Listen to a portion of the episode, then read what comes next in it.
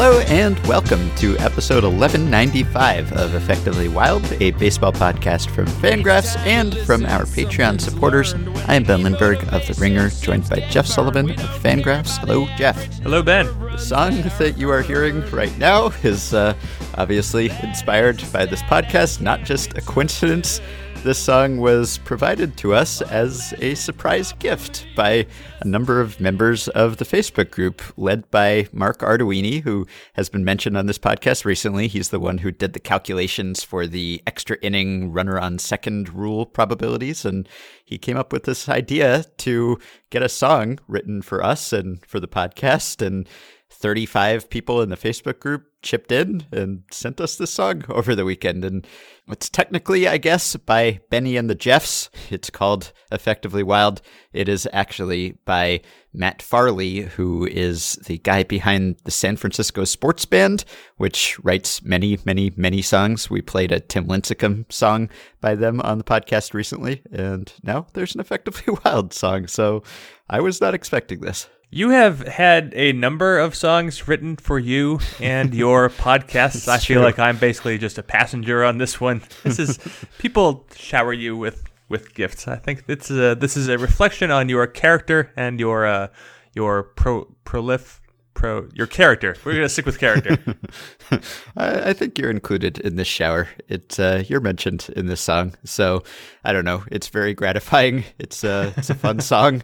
It's on YouTube and many other places. I will link to it in the usual places if you want to go and listen to it and download it for yourself in full. And thanks to Mark and thanks to everyone else who chipped in. This sort of thing really just makes this podcast rewarding. I think this is the sort of thing that when Sam had to leave and I was trying to figure out whether I should try to recruit you and continue this thing, it was things like an unexpected random gift of an effectively wild inspired song that made me want to keep going. So thanks to Mark and everyone else. In the same way that you said the other uh, the other week that you didn't really care that much about the minor league wage potential inclusion in the omnibus bill, et cetera. You know what I'm talking about until you heard that the independent leagues could be affected and that uh-huh. that was kind of a personal touch. Now I've never really cared before about the Grammys, but now we're going to win the song some awards. So, so uh, spread the word.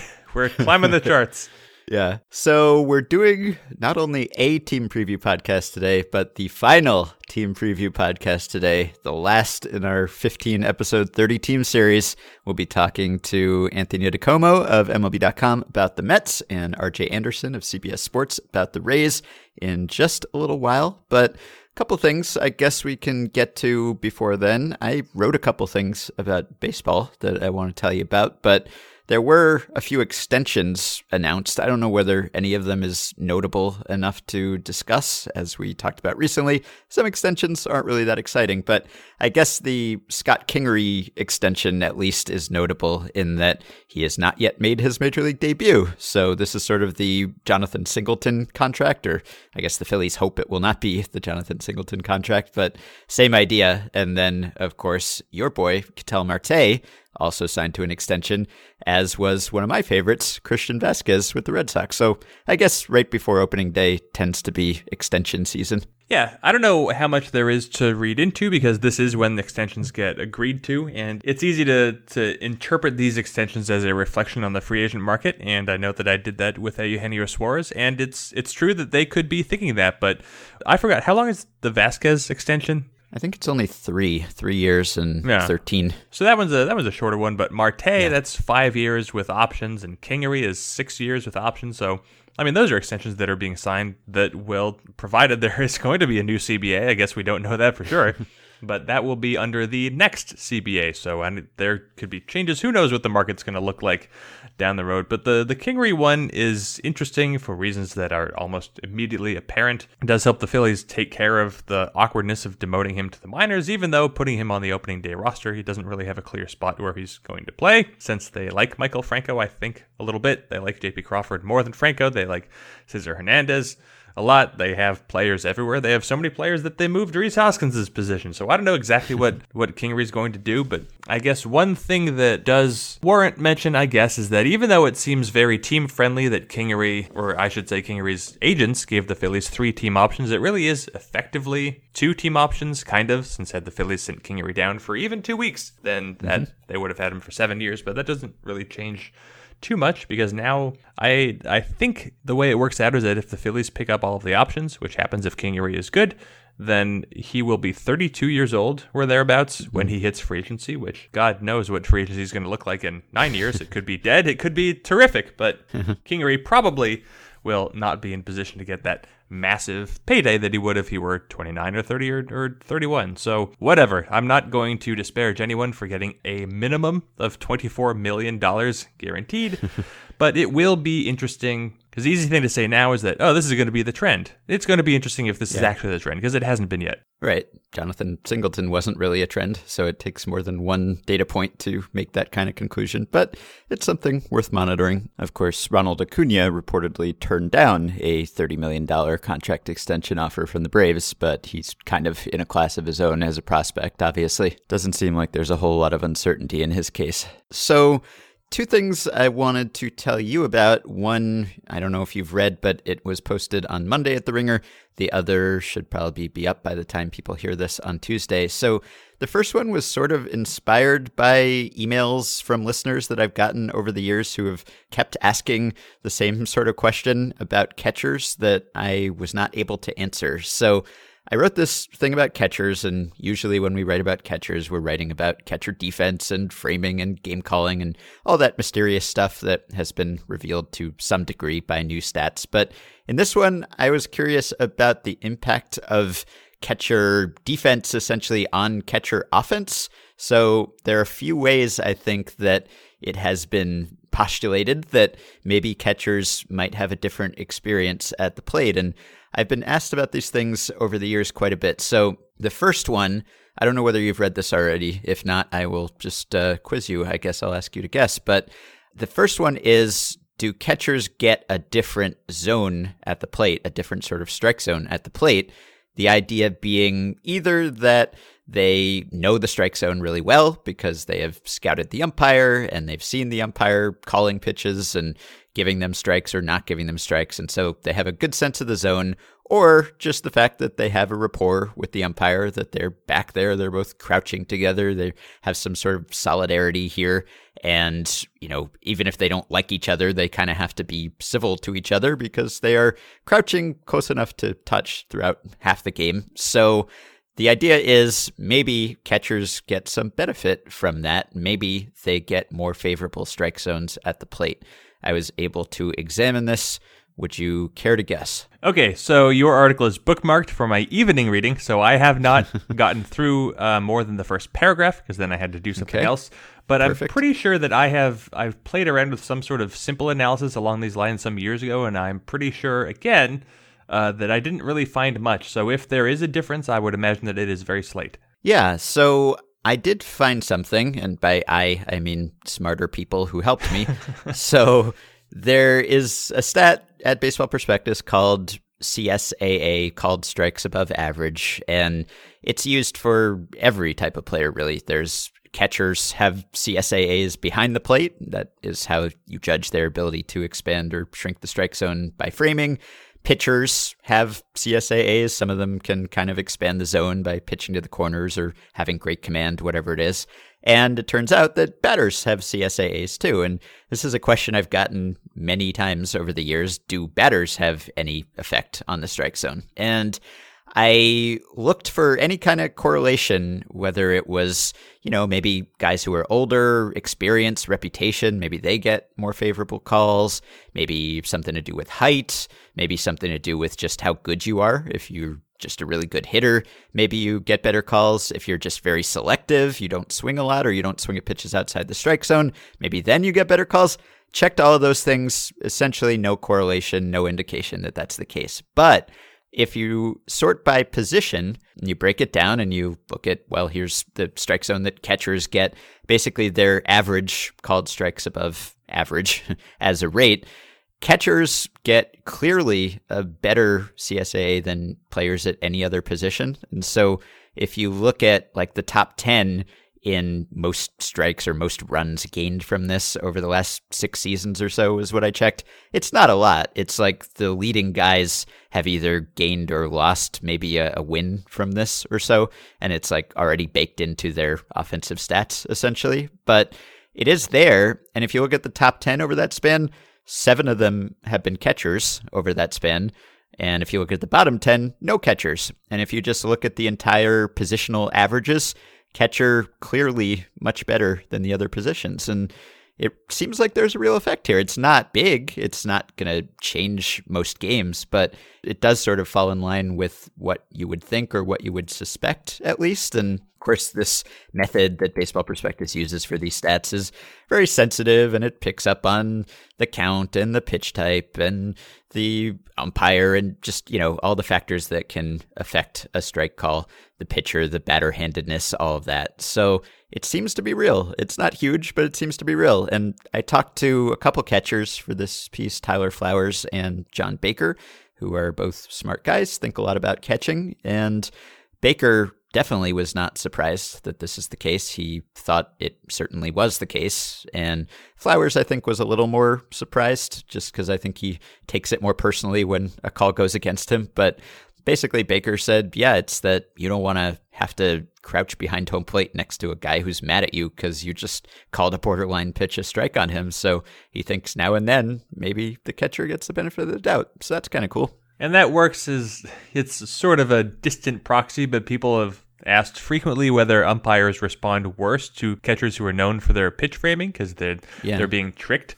And so you could say, well, if umpires are sensitive to the identity of the batter, maybe umpires are sensitive to the identity of the catcher. But then on the other hand, I don't know how these catchers rank in terms of framing, and I would imagine if you did an analysis, there wouldn't be anything there. But you would think yeah. if umpires were annoyed at the catchers for essentially lying to them or trying to lie to them, that they would penalize yeah. them across the board. So maybe not. Yeah. That's another thing that Flowers said, actually. He said that he's not one of these guys who just can keep quiet. Like, if a call goes against him, he will say something, even though he's conscious of not trying to spoil things for his pitcher. He's still just, you know, if the umpire doesn't do his job well, it affects how Flowers does his job. And so occasionally he will say something, but he said that he kind of has a code, like, he won't try to gaslight the umpire. He won't try to distort the truth. He might with his framing, which is excellent, but he won't say like that was a strike or that wasn't a strike if he doesn't believe it.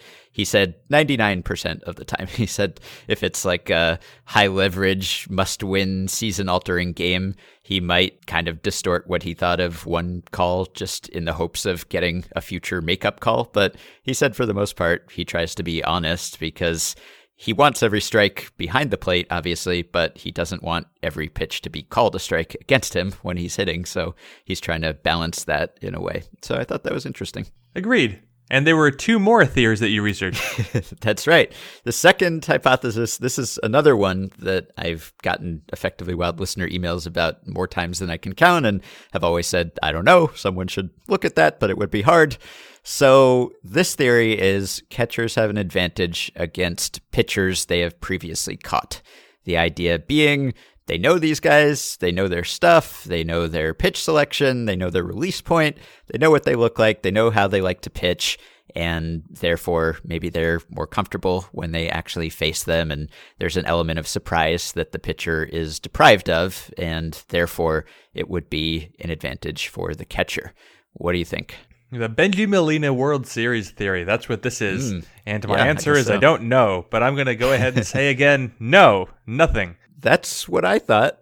but turns out it seems like there's something here too. And again, not enormous, not going to swing most games one way or the other, but it does seem like there's something here. So with the help of Rob McQuown at Baseball Prospectus, I was able to go way back, like back to the 50s. There was data and essentially just divided catchers into when they were facing a pitcher they previously caught and when they were facing all other pitchers for the most part. And this was using park adjusted stats and uh, adjusted for opponent quality too, just in case there was a difference in the pool of pitchers they faced in each of these groups. And it was comparing the catchers to their own performance essentially or to their seasonal baseline. So I think it's telling. And so in more than 60,000 plate appearances when facing pitchers previously caught, which is pretty large, there was a five point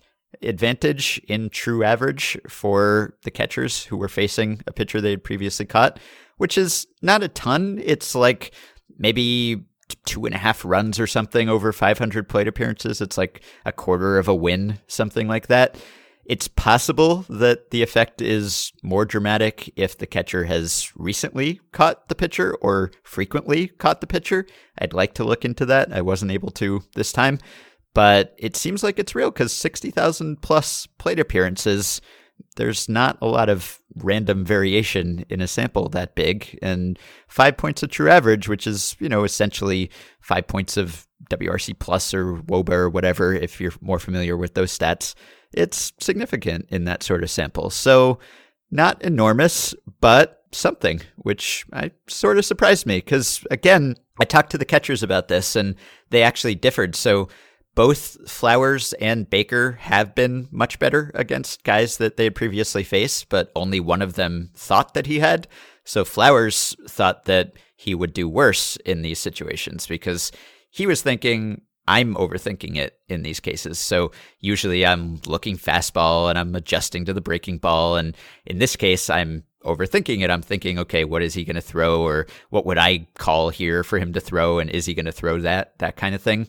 Whereas Baker said he kind of focused more or got amped up more in what he thought was a helpful way in these situations. Like he knows the guy, he has some relationship with him, so there's more at stake in this matchup, I suppose. And he was thinking, well, if the catcher's thinking what Flowers is thinking, maybe the pitcher is thinking the same thing. So he's getting away from his game plan too. He's thinking, this catcher knows what I throw, so I have to try to throw something I wouldn't normally throw here, and that will take me away from whatever my best pitch in that situation is. So that's what they told me. That's what the stats say. I was sort of surprised, but it seems to be real. Game theory is so confusing. There's so many yeah. levels. It just never ends.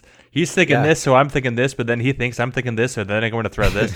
I guess yeah. the the result, even though I know it's a slight result and it doesn't mean that much, I guess it's it's kind of intuitive if you think along the lines of okay, this these catchers who have worked with pitchers do know what their repertoires are, assuming they haven't like added a cutter and he right. knows how he likes to put hitters away. And we've seen time and time again, pitchers will say, "I gonna I'm gonna pitch to my strengths. I'm not gonna yeah. change the way I pitch because of who the opponent is." And I'm sure pitchers know that they're facing someone who has caught them before. I'm sure it crosses their mind, but at the end of the day, if you're a fastball slider pitcher, then you're gonna throw fastballs and sliders. So I get it. Mm-hmm. This one this one adds up, and I was wrong. I was wrong to say what I said. Yeah, so was I, or so was I before I looked into it. Yeah, and I used as an example, Tyler Flowers actually has the second highest career OPS ever against Chris Sale, which is 4,000 in three play appearances. and Tyler Flowers is also the catcher who has caught Chris Sale the most. So there was this day where Flowers, the first time he faced Sale, hit a home run. Then he got hit by a back foot slider. Then he hit a double to the wall. And he was saying that Flowers used to call a lot of changeups when he was catching Sale.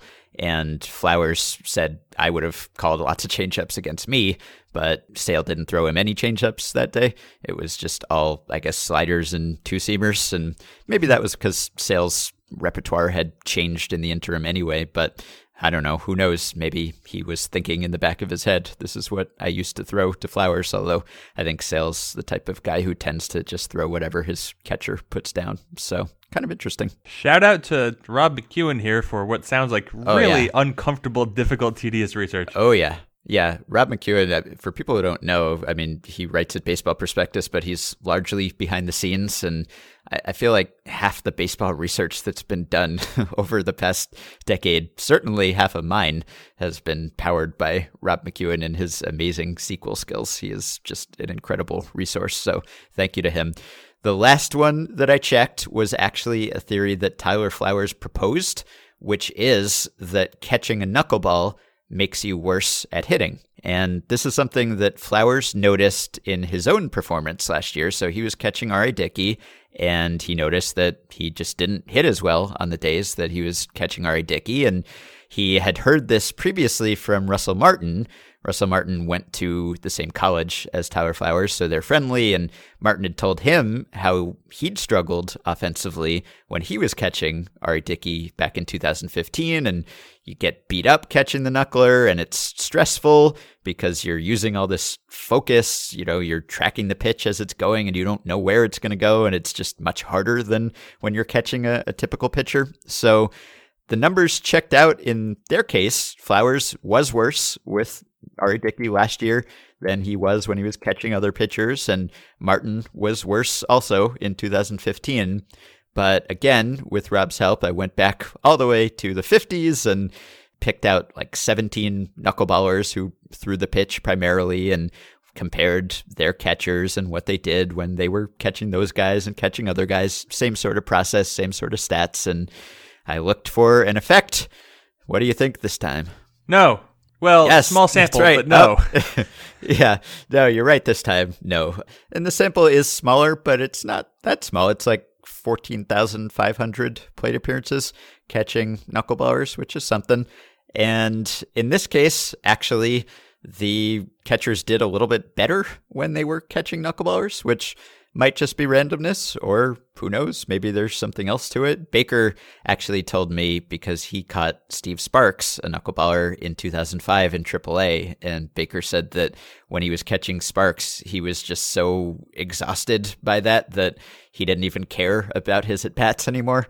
And he said maybe it's better not to care about your at bats. Maybe it's better than caring too much, I guess. So that was one theory, or I don't know. Maybe it's just randomness. Maybe it's wanting to make up for the embarrassing pass ball you allowed in the previous half inning. But it was uh, just a difference of like four points or something over a, a smaller sample. But basically, there's no evidence that the initial theory that you're worse with knuckleballers is true. So and there's also a, a, theory about the knuckleball hangover effect on hitters after you face a knuckleball pitcher. And there's been some conflicting research on that. I remember looking into that years ago at Baseball Prospectus, and I couldn't find any evidence that that was actually true. But that theory persists that maybe a day after you face a knuckleballer, you'd be worse. But thus far, I have failed to find those effects. And it's the same in game where if a knuckleballer comes in, like the uh, the Dickey right, effect, yeah. and then somebody else comes in afterward. I don't know. It's complicated. But I have a confession, and I think it was the ringer that tweeted out two truths and a lie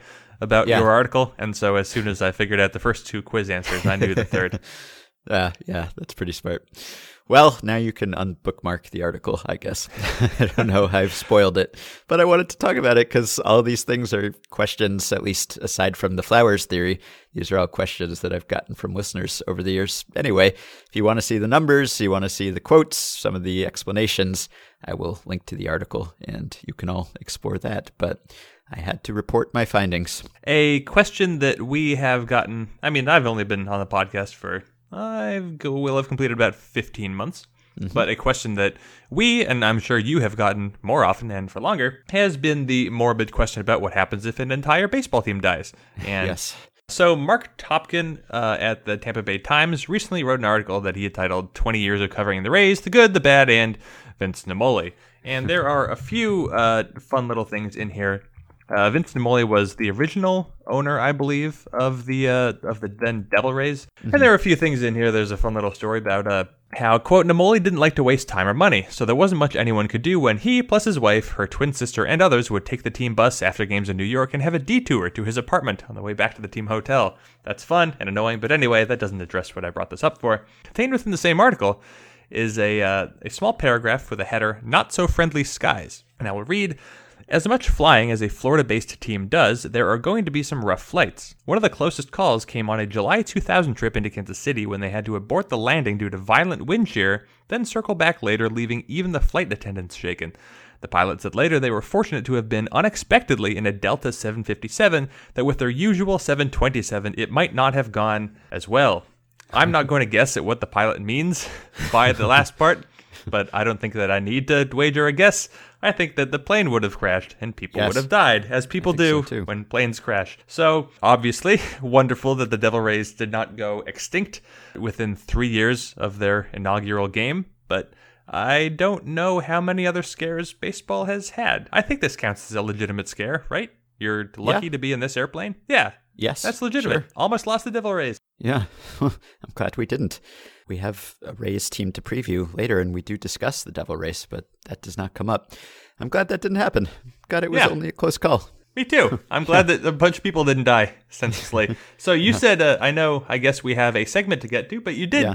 Uh, you did foreshadow that you wrote a I second did. article that'll come out Tuesday. I guess we can talk about that in the next podcast or now. I don't know. It's up to you. Yeah, well, I won't spoil this entire one. Maybe I'll, I'll make people actually click on it. That seems like good business. But basically, MLB The Show 18, the new installment of the long running baseball video game series, is out today, Tuesday. And I've written about it before, done interviews about it before, did one on the Ringer MLB show last year.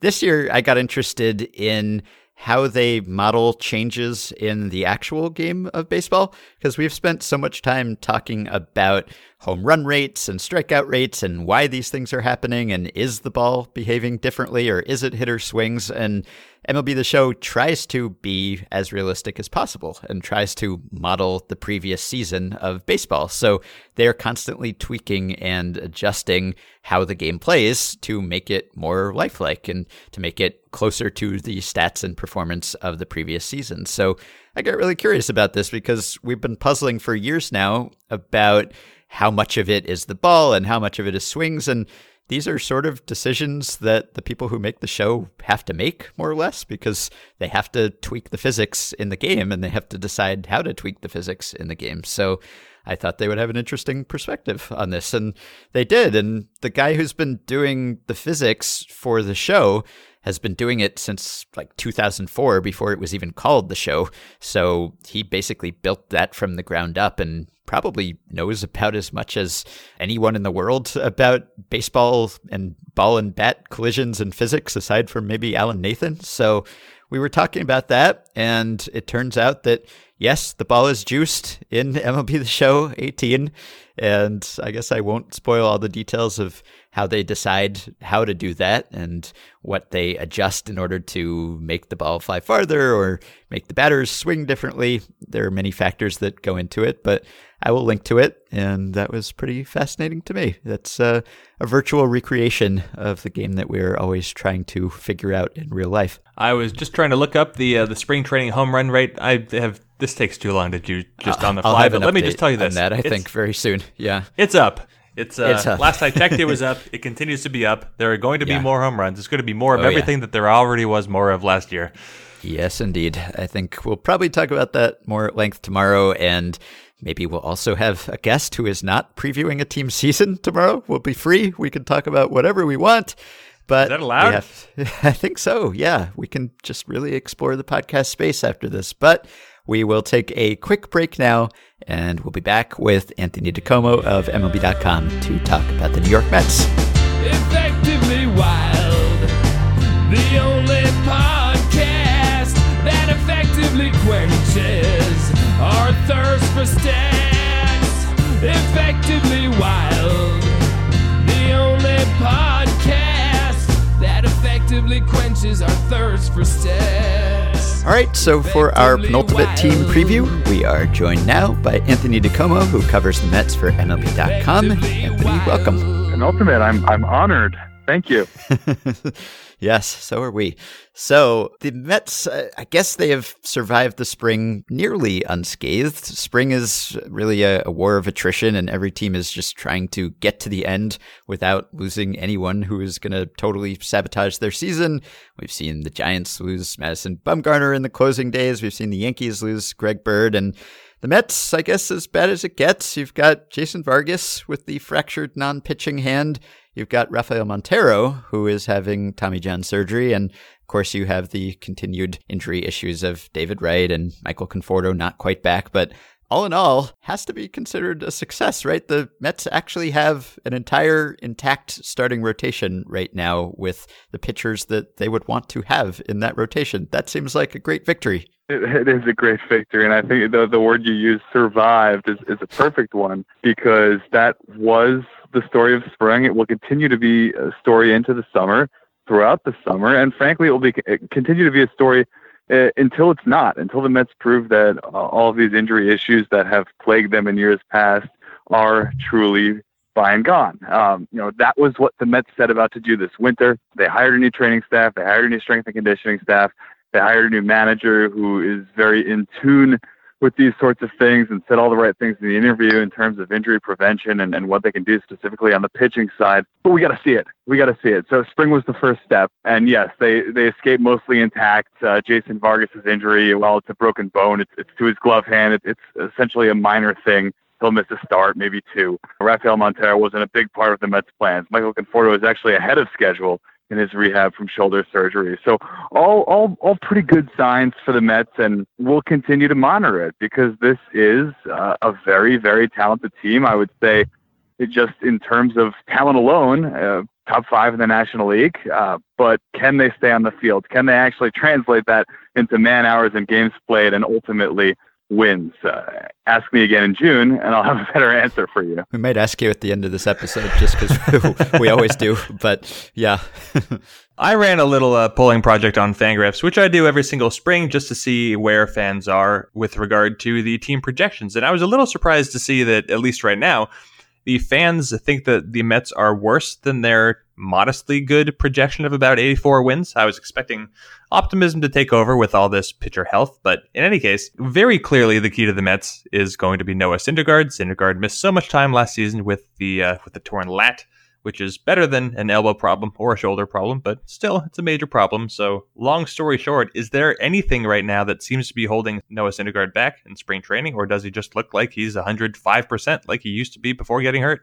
Well, he looks like he's 105%. The, the only little worry the Mets would have right now is he actually has a split nail on his middle finger of his throwing hand, which is usually a minor thing, can seem like a minor thing. He's got plenty of time to uh, lacquer it up and file it down or whatever they do. Um, and these types of things are, are a minor thing until they're not. So right now it's not really affecting him. He has looked plenty sharp. And again, like so many of these pitchers, we will see. Uh, on the surface, Syndergaard is, is a guy that you worry about the least of that group of Matt Harvey and Steven Matz and, and Zack Wheeler and, and all these guys who have had injury things in previous years. And I, I say you worry about him the least because – he had a muscle tear. It's a different type of thing. He didn't have shoulder surgery or elbow surgery or something that you have to continue to monitor months and even years down the road. He had a soft muscle tissue injury, which is healed. And as long as that's the case, there's no reason why he can't be Noah Syndergaard. But I think the one thing you always have to keep in the back of your mind, it's a thing that was a story last spring before Syndergaard ever got hurt, and that is a guy who throws 101, throws triple digits with regularity, does all of these things, you have to always wonder, is he going to snap? Is he just going to break one day? And it's entirely possible, but all you can do if you're the Mets is hope that he doesn't and do, you know, everything for Noah Syndergaard within his power to keep him healthy. I wrote a story last week about his off-season workouts and, and he worked with Eric Cressey, a moderately famous trainer, kind of redid everything about his workouts. He still lifts all this weight, but he's also focusing on flexibility and mobility. And you can either look at that as, okay, this is a guy who's starting to understand his body a little better. And, you know, this will help him stay healthy in the long run. Or you can look at it from the cynic's view, which is, all right, we, we get these best shape of their life stories every single spring. So I get it. And, but I will say for the Mets to, to go where they want to go this summer, there is no more critical player than Syndergaard. If he gives them 200 innings, they're probably going to be in playoff contention. I truly believe that. And if he doesn't, if he has something come up like last year where he misses four or five months of the season, I, I don't really see a way where they can be. So uh, the pendulum swings with Noah Syndergaard in that regard. Yeah, and the really insidious thing about injuries is that after a certain point, the concern becomes not only will you be healthy, but will you still be good if you're healthy? And that's not the question with Syndergaard yet at this point. I think it's either is he on the field or is he not? It's not is he going to be good when he is on the field. But with a few of the other starters you've alluded to here, Harvey, Matz, Wheeler, they're kind of in the category where you wonder if the injuries have significantly lowered their ceiling and what even should be the expectation for them if they are on the field. So have they been significantly diminished, or I guess who has been the most diminished, or what should fans expect realistically from these guys, even absent injuries? Well, we've seen it already from Zack Wheeler, who the Mets just demoted to the minor leagues, which I think was, by the time it happened, probably not a shock to to many people, but certainly jarring in the fact that this is a guy who you always assumed, if he's healthy,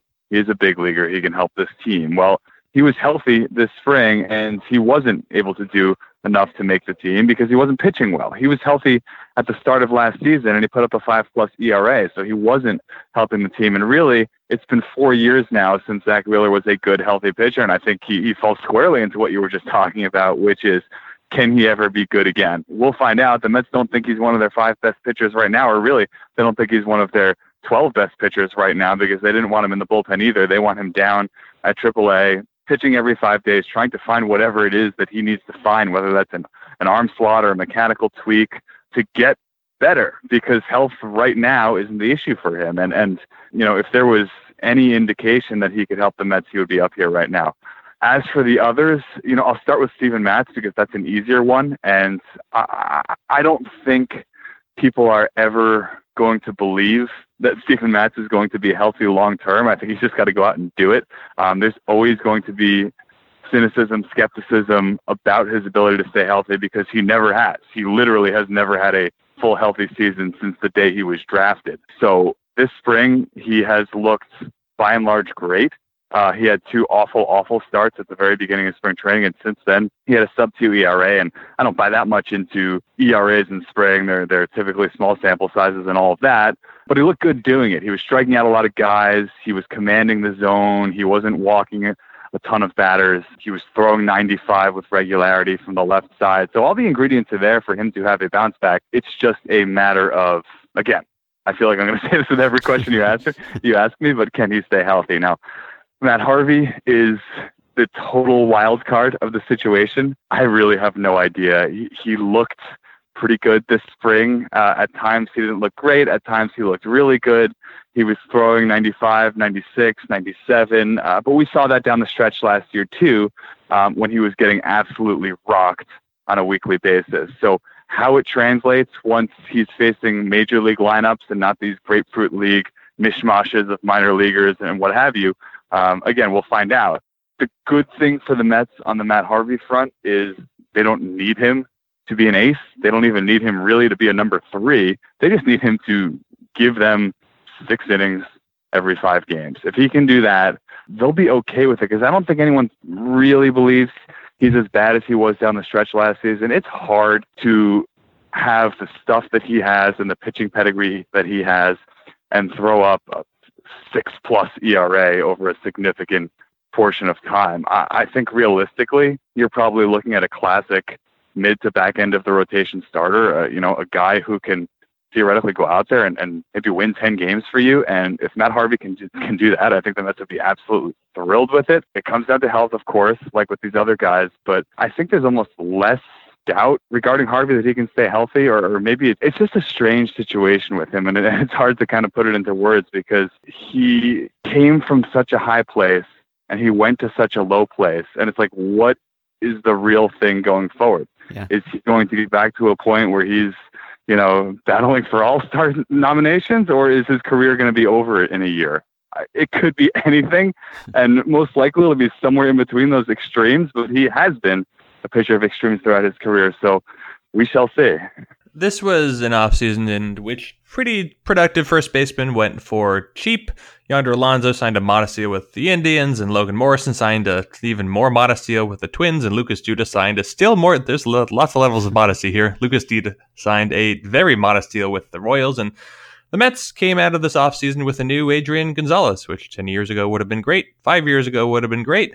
But Gonzalez is coming off a season where he was not very good. He has his own injury problems. There's a theme here. You might have noticed talking about the Mets, but Gonzalez's injuries were somebody else's problem until now. So Adrian Gonzalez has come into camp. He hadn't really hit yet. Of course, the Mets do have the prospect in Dominic Smith, who came into camp healthy and almost immediately got injured. So, how long do you give Adrian Gonzalez? And I guess related to that, what is the organizational level of faith in Smith, given that they haven't really been able to see him this spring, but at least he did report in better shape? Yeah, he reported in better shape, but it has just been a miserable spring for Dominic Smith. I mean, he, showed up late to his first game when he was supposed to be in the lineup. They took him out of the lineup to send a message. As a result of that, the next day he's back in there and lasts about four innings before he has this quad injury, which he never recovered from. He's still rehabbing it now as we, as we record this thing the final week of March. He'll be in extended spring training. He'll ultimately go to AAA, and he's going to have to earn his way back.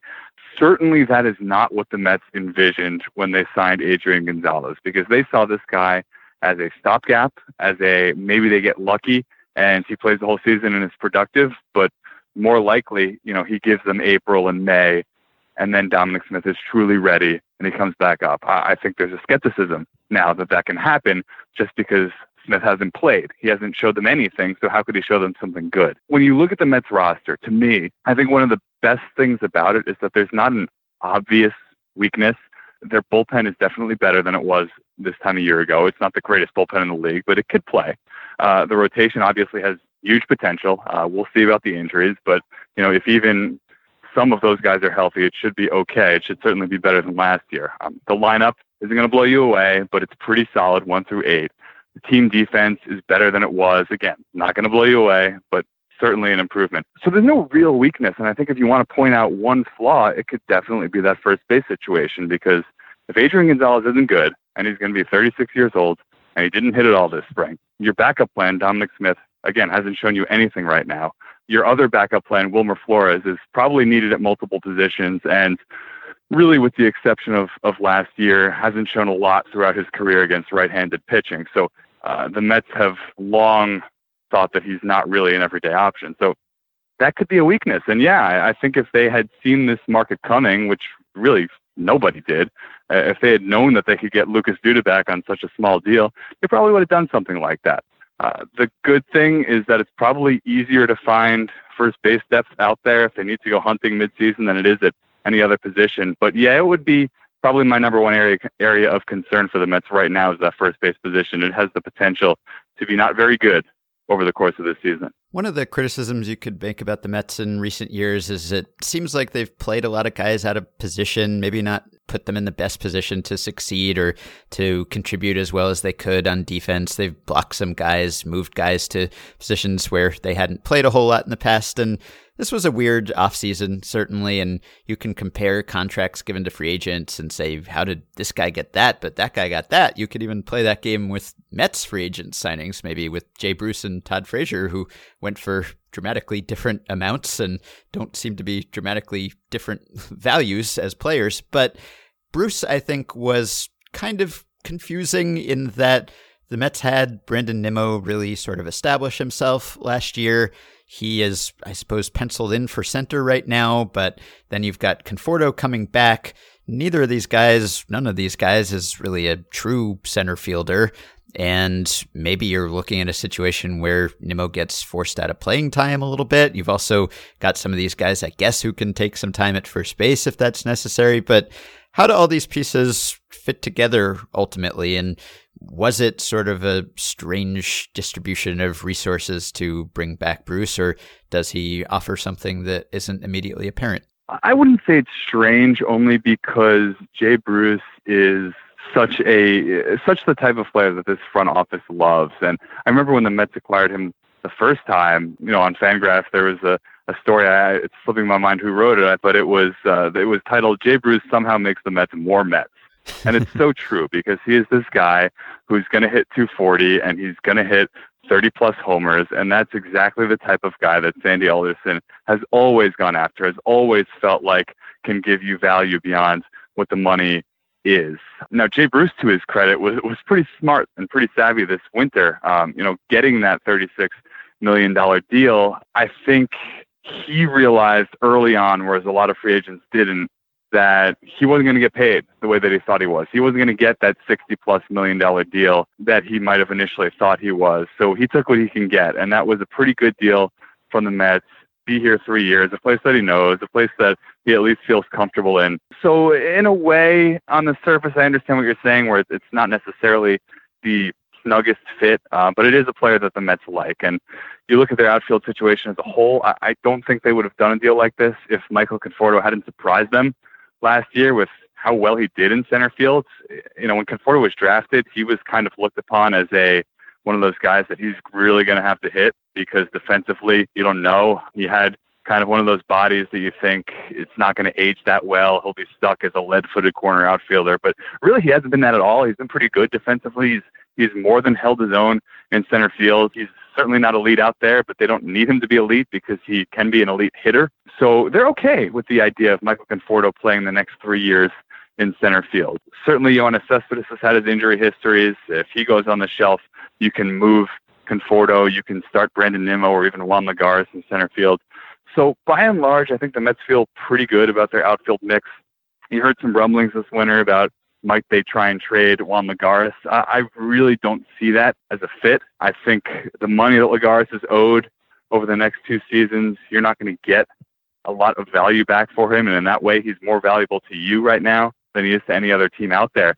And frankly, beyond those top five guys, the Mets have very, very little outfield wise in the organization. It's Cespedes, it's Bruce, it's Conforto, it's Brandon Nimmo, who looked really good this spring and really good down the stretch last year. And it is Juan Lagares. And then once you get past that, you're really kind of dipping into A ball for maybe the next guy who might have an impact. So I think the Mets are what they are in the outfield at this point. If Yoenis Cespedes stays healthy and has an MVP caliber season, they're going to be pretty good out there. Michael Conforto showed that he sure looks all the way back from that shoulder surgery. He's going to be back at some point in April and and probably going to pick off right where he left off. So between those three guys, I, I think the way I would put it is you could do a lot worse with your outfield than what the Mets have right now, and, and especially where the in the place where they came from, really just four five years ago, back in 2014, 2013, when they had one of the worst outfields I've ever seen. Uh, it, it's a pretty decent spot outfield wise for them to be. Handy rule of thumb for any players that when you are in the major leagues and playing fairly often and you're only 20 or 21 years old, that's a great sign for your career. Obviously, you have to be very good, very talented to accelerate that quickly. But, you know, when Amed Rosario came up to the Mets last season in his age 21 season, he was bad. He, he did not get on base, he did not hit for power. He had the lowest walk rate of anyone who batted 150 times. He had one of the highest swing rates at pitches out of the zone. Those two go hand in hand and he struck out a bunch. So Rosario, obviously, the door is not by any means closed on him, but he had what I can only describe as I don't know, like a a Tim Anderson kind of debut. He looked like a, a similar sort of player where he's got speed and he didn't show a whole lot of other skills at the big league level. So has he has he looked more put together this spring? Was it was it just a matter of his being overwhelmed by how quickly he got up to the majors, or or is there a little concern that maybe his his plate approach might not sustain a quality bat? Yeah, I don't think he was he was overwhelmed. He seems like a pretty mature kid in my estimation.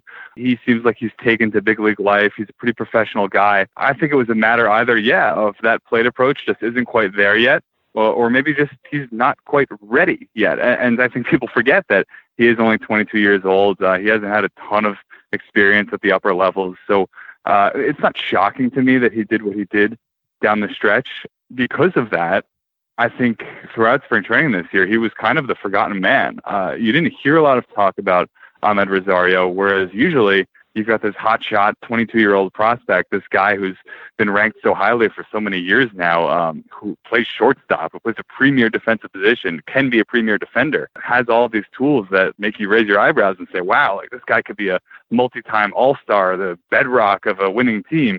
We heard almost nothing about one about uh, Amed Rosario this spring. So he has the potential to be kind of one of those post hype sleeper guys because of it. A guy who's not necessarily central to what this Mets team is doing, but if he's good, he could become central pretty quickly. I mean, he's going to be batting eighth to start the year, maybe even ninth if the Mets decide to put their pitcher eighth. We'll see. They would love for him to bat leadoff at some point, but he's going to have to show much more on base potential before they go that route. He didn't do it this spring. He walked once the entire spring. Despite having a very good spring, he showed power. Um, he showed that good defense, but he is, like you said, going to have to alter that approach. And it's something that the Mets drill into all their hitters, like so many teams out there. Um, they're all about taking pitches and swinging at good ones and, and, waiting for yours and not chasing. And I mean, it's elementary. Every team does it, uh, but the Mets have done it longer than most. They have been more militant about it, I would say, than most, and and by and large have acquired hitters that already fall into line with that. Uh, Amed Rosario is one of the few exceptions here,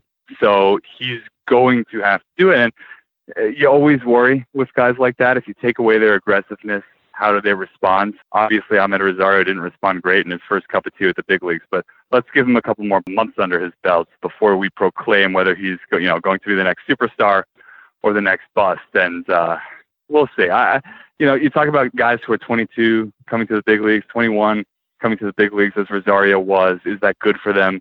Is that bad for them? I, I never buy into the argument that if a guy comes up at 21 and falls flat on his face, you can ruin him.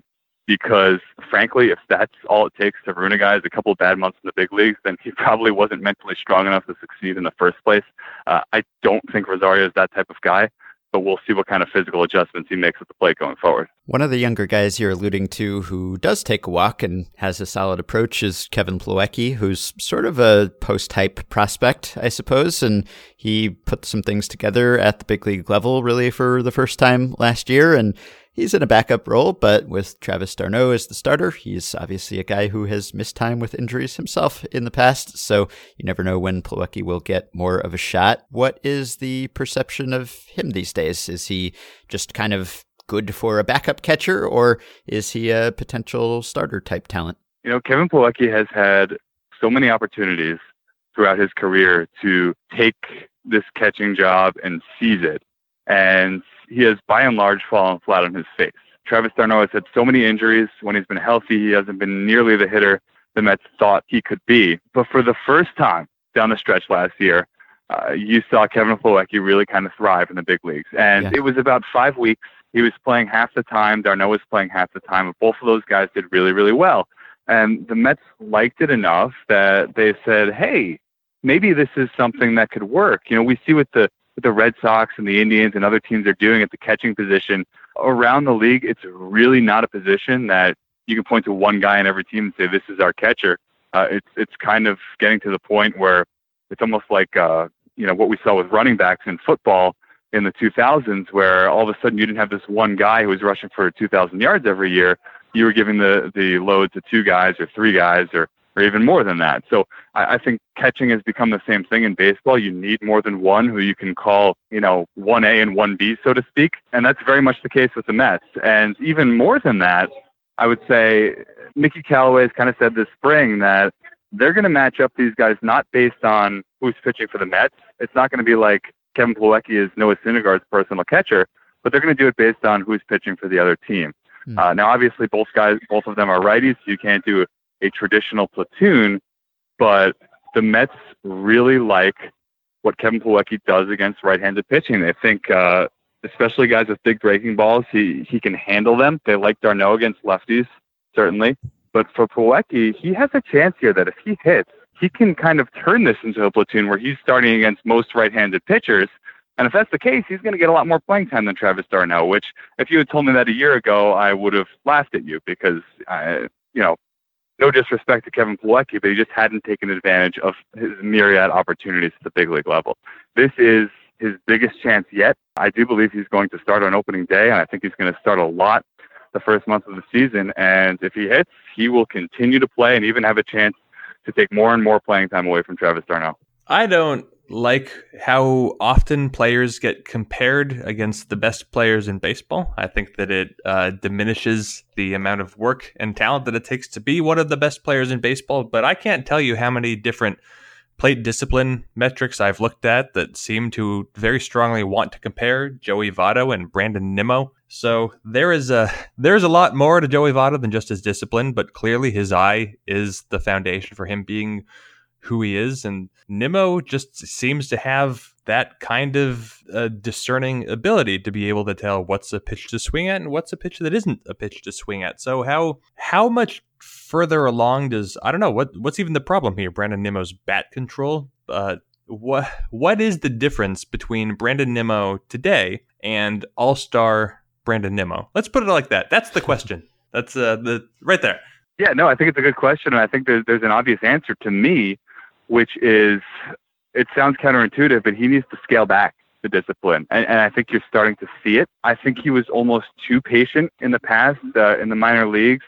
He was letting too many good pitches go by. And now, especially this spring, I, I really noticed Brandon Nimmo swinging at pitches earlier in the count, swinging at a first pitch if he liked it. He showed some power on first pitches of at bats, things like that. So if all of a sudden you turn into this hitter who not only has this great eye and won't even uh, you know, won't even offer at a pitch in the dirt or a pitch up high or any of that stuff out of the zone, but also is able to attack and turn on and crush your mistakes, then that is when you become this all star level talent. It's been a long time coming for Brandon Nimmo. He was kind of, if you remember, when Sandy Alderson was first named GM and, and he brought on Paul DePodesta as his assistant who kind of ran the draft, uh, this was their pet project. This was kind of a wow pick.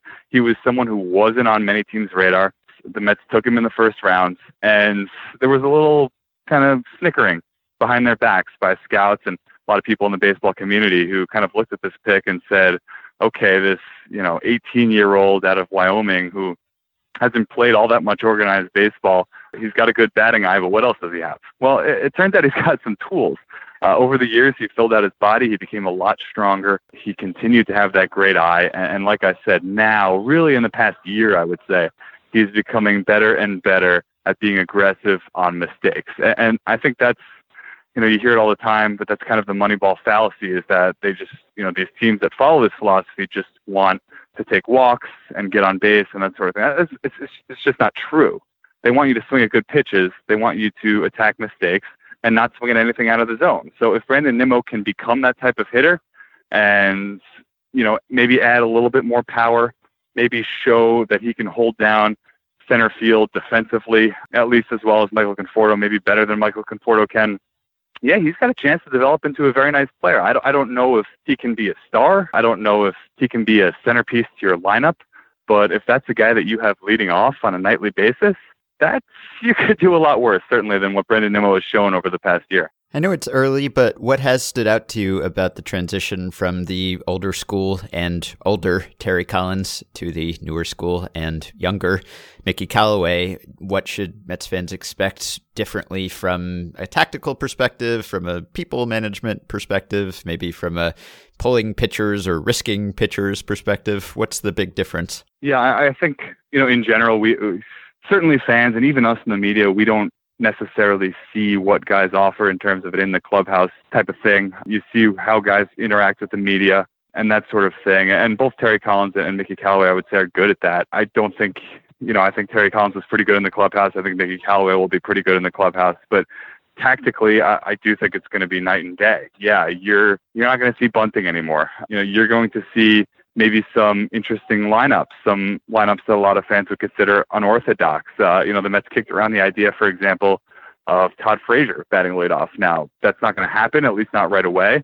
But these are the types of things that I think many fans will see and, and raise their eyebrows about. I think the biggest difference is going to be on the pitching side. Uh, the Mets have talked openly about kind of limiting their starters and, and, and the big guys, Jacob DeGrom and Noah Syndergaard, they'll, they'll more or less be exceptions to this.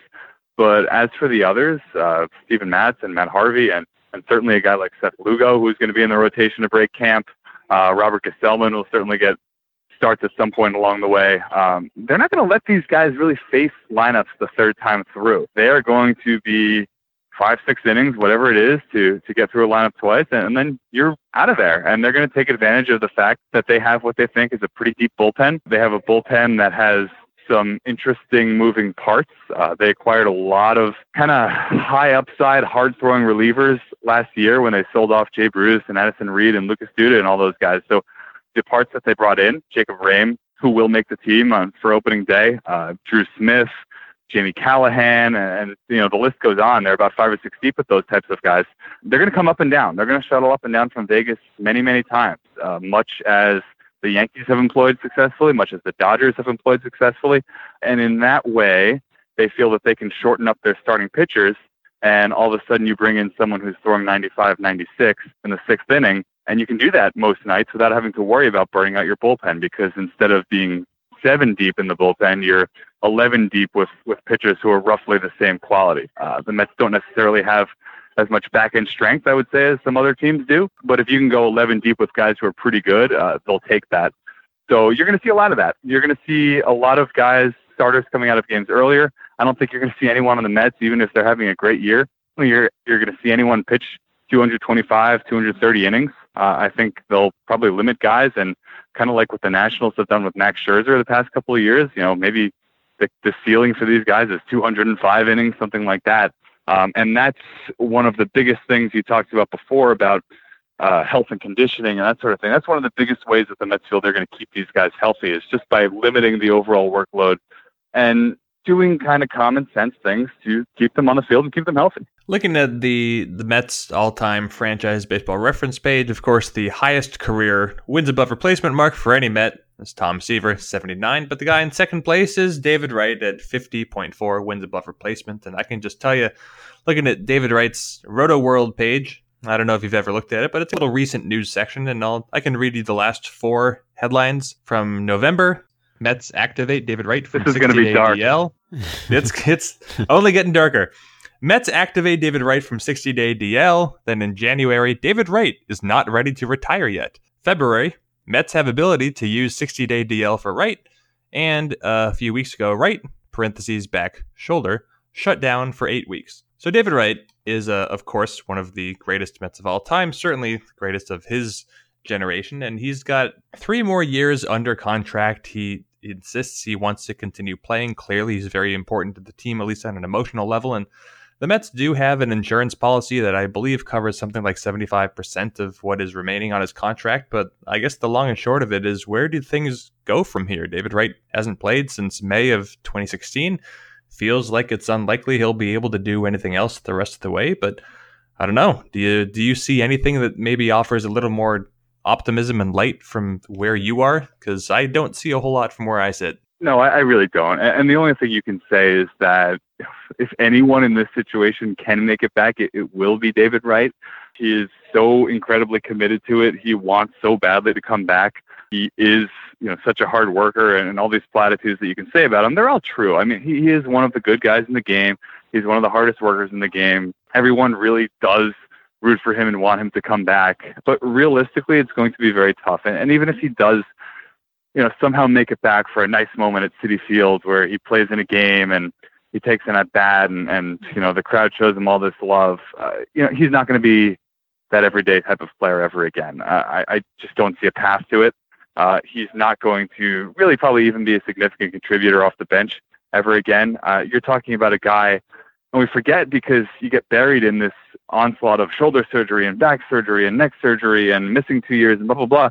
But you look up and he's 35 years old and hasn't played in the big leagues in, in over two years. So uh, to think someone can just come back from that and be productive, even if they were 100% healthy, is a very tall task. And now you add on the injuries on top of it. You add on the fact that even if he can come back from this stuff, he's still got spinal stenosis, which is a degenerative condition, and will have it not just for the rest of his career, but for the rest of his life. Yeah, very, very difficult to see a scenario in which that happens. But he is trying. It's his, certainly his right to try. You know, he's earned that big contract, $138 million, of which He's still got about, I want to say about 45, 50 million left. And, and frankly, you know, from a competitive standpoint, the situation that's unfolding right now is probably the best for both sides. David still gets paid. The Mets are collecting insurance on that contract, 75% of it. So they're getting most of that money back. And the front office has kind of moved on. Uh, in years past, they've gone halfway. Uh, they used Wilmer Flores at third base. They signed Asdrubal Cabrera, and used him at third base, all kind of under the guise of, well, you know, this is a stopgap, but if David comes back, we'll do this. If David comes back, he can play. Now you see them go out and get Todd Frazier on a two year deal. They were looking all offseason at shoring up that position. And now it's David Wright's not in the picture. If he comes back, that would be awesome. We'll figure it out when it happens. But for as for right now, we're moving on without him. And it's kind of the way they have to operate because, like I said, as sad as it may be, the prospect of David Wright coming back and, and being a productive player really in any aspect is uh, the odds are pretty low. And is there any concern about Conforto, or is the expectation that the second he gets back, he's going to just return to the elite level he was at last season? Yeah, he's looked pretty great. Uh, you know, I think the reason why he had the shoulder surgery, he didn't necessarily have to have it. Uh, the reason why he had it was because if he didn't, there was always going to be a risk of him continuing to dislocate the shoulder, continuing to have issues. It's, it's an issue that he had in the past and obviously had in a big way last year. But uh, he had the surgery so that that wouldn't be the case, and he certainly looks healthy. You worry about power from an injury like that, but he's been crushing home runs during the games he's played in spring training. So, yeah, as of right now, I don't think the Mets have any reason to be all that worried about Michael Conforto. They they were talking about May 1st return for him at the beginning of camp, and I think it's going to be weeks earlier than that at this point. He looks great. All right, so we talked about how much uncertainty there is, how big the error bars can be with the Mets, and we've seen that play out, whether it's going from the World Series to the wild card game to not making the playoffs and finishing in fourth place. All of those are very reasonable outcomes, but we've made every other guest predict the win total of their team, so we have to do it to you too. How many games do you envision the Mets winning this season? Let me preface this by saying you know, as someone who covers the team, I, I'm always, if anything, I lean toward being pessimistic about their chances. Uh, you know, I, I never want to be seen as a homer or anything like that. Last year, I actually thought at this time that they had the potential to be quite bad, and they proved me right. Uh, they were quite bad. Uh, injuries and all that stuff. I don't see that this year. I actually think they're going to be pretty good. I think their biggest issue in the past, which has been they haven't given themselves enough depth, I feel like they've taken care of. They have depth in the bullpen. They have depth in the rotation. They have a decent amount of depth in the lineup on the bench. Things will go wrong, certainly. Uh, that opening day rotation is going to get hurt. But I think they have enough that they can compete now. And all of that is a long way of saying I, I don't think 87, 88 wins is, is all that far off from what they can do. Um, I think they're going to be in contention all summer for a wild card spot. I, I don't think they have enough top end firepower to get over to get to that 90 win level and start competing with the Nationals. But yeah, I think high 80s. Let's call it. Hey, let's be optimistic and call it 88. I think uh, is right around where the Mets are going to be. All right. Well, as you just tweeted, the spring training ratings on SNY are evidently way up. so I guess people are excited to see the Mets. So that's nice. And if things do go well, if they are ending up or looking like they'll end up in that range, do you think the team can or will add to the roster, to the payroll? I, I know that there's always just week to week, day to day uncertainty about what the Mets can or will spend. And I guess they're what fifth in the National League right now in payroll. But, you know, they did spend over the winter, at least relative to previous Mets teams. So is there any more room there for them to add if necessary? I don't I don't think they'll do a lot. I think they spent more than they anticipated spending this winter. Guys, most notably Todd Frazier and, and Jason Vargas became available to them at prices that they liked, whereas they really didn't see that coming at the beginning of the offseason. So um, I, I really don't see them adding a lot. Now, if they get into a pennant race and they need a reliever, something like that, sure, they could add a, a couple million to do something like that. Um, I think there's enough flexibility, and you know, frankly, despite the bad rap that ownership gets, I think there's you know enough commitment to winning that they would do something like that. But as for making a big splash, as for adding a Yoenis Cespedes type player, no, I don't think you're going to see that during the course of the summer. All right. Well, you can read Anthony all year long at MLB.com. You can find him on Twitter at his name, Anthony DiComo. Thank you very much for your time. Thanks, guys. Anytime. Thank you. All right, so let's take a quick break. We'll be back in just a moment with RJ Anderson of CBS Sports to talk about our final team for the 2018 Team Preview Series, Tampa Bay Rays.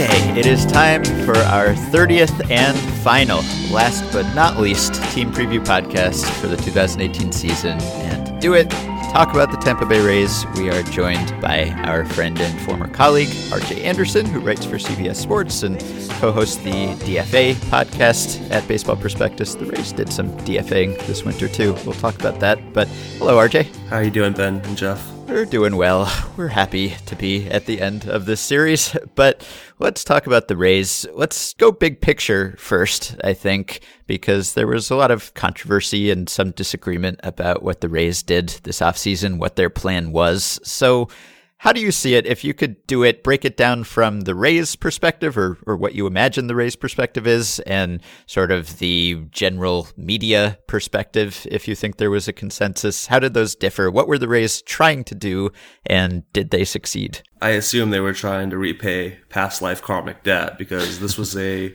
brutal offseason optically. You know, the Evan Longoria trade, from a media perspective, I think everyone agrees they kind of got a light return on their franchise player. From a team perspective, I've been told by multiple people that they let Longoria have a say in where he was going and that they actually took a lesser offer than they could have gotten from a couple of other teams. So if you believe that, you know, kind of give them some kudos for respecting Longoria and respecting his contributions to the franchise.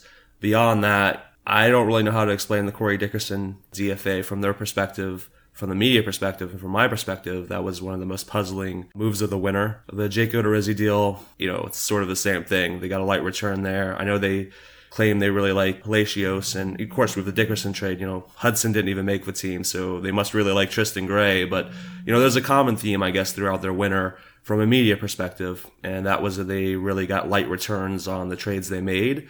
Mm-hmm. They seemed intent on saving some money, and if you're looking at it from a front office perspective, I guess they went out there and, you know, got Carlos Gomez and acquired some of these waiver wire guys who they think can give them cheap production. I don't know how likely that is, but yeah, it was a pretty bad offseason, I think, from my perspective. And I don't really know that they disagree with that. I don't think, you know, I don't think they're sitting in St. Pete expecting this team to realistically compete. I think they see this as perhaps another bridge year and, you know, head into 2019, maybe find a useful part or two and then add with some of the prospects they have coming through the system because I think that's the main reason to watch this team this season is to see the arrival of Willy Adames and some of the other uh, potential contributors who are going to be coming up from Durham and even Montgomery as the year goes on. So we were talking just before recording. You were were you the creator of D Rays Bay? At least one of the original writers there. I don't remember did you start it? I did not start it. It was started by David Bloom. It was uh, started, I think, a few years before I joined. I joined in August 2006, so I have been around a very long time. And I can see, you know, those are the Devil Ray days. Like my writing, yeah. my Rays writing career almost began before Evan Longoria was drafted. So yeah, him seeing him traded and seeing him as like the old guy now is very uh, humbling, let's say, and very um, makes me very aware of my mortality. So I'm glad we talked about that. But no, I was not the founder. I just uh, I hung around there for a few years, and then Tommy Rancel and myself founded uh, the Process Report, which is still around. Mm-hmm. And I guess that's like a tenth of the Rays blogosphere right there. I don't know. I don't know yeah. how many sites are out there nowadays, but it used to be like two or three with Rays Index and maybe one or two others. There's one probably for every single player on the team. So you're long long term Rays, even D Rays fan. And uh, I mean, I remember interacting with you back in the early heady days of SB Nation before Vox Media was a giant. Anyway, we don't need to reminisce, but too bad you guys didn't get some stock options. Wrong. Excuse me. Oh, you got stock options? I never got a dollar from my work there. That's a different conversation. Hmm. so you've been around the the Rays back into the D Rays days, long term fan. I remember. I mean, the Rays were so exciting. Everyone's favorite bandwagon in 2008. The front office's approach hasn't really changed, but then you could say the same of the payrolls. You could say the same of the approaches. I know that you were just one person and uh, you have your own opinion, as we all do, about our own favorite teams if we have them. But how has your opinion and fanhood of the Rays changed, not just as you've become like a, a more of a national writer, but I know you've remarked over the offseason that you no longer really root for the sort of financial efficiency on which the Rays have built their entire mission. So how how do you handle this as as sort of a loyalty at this point now that now that you sort of see through, I guess you could say, the way that right. they operate? I actually am not really. I don't consider myself a Rays fan anymore, and it kind of started with the James Shields trade. You know, he was my favorite player. Please don't laugh. Please don't laugh at that. Second worst James Shields trade. there you go. Yeah, they can't even get that right. Jeez. But no, you're right. There's sort of, um, I would say there's a, hmm, how do I put this? There's something about being a fan of a small market team that kind of shifts your perspective and gets you away from the ethical and moral side where you're kind of willing to justify whatever it takes to win because you know it's an unfair game and you know you kind of have to play on the edges there, play in the gray area And sometimes it's not gray area. Sometimes, you know, manipulating the service time and doing some of the things that the front office did and does.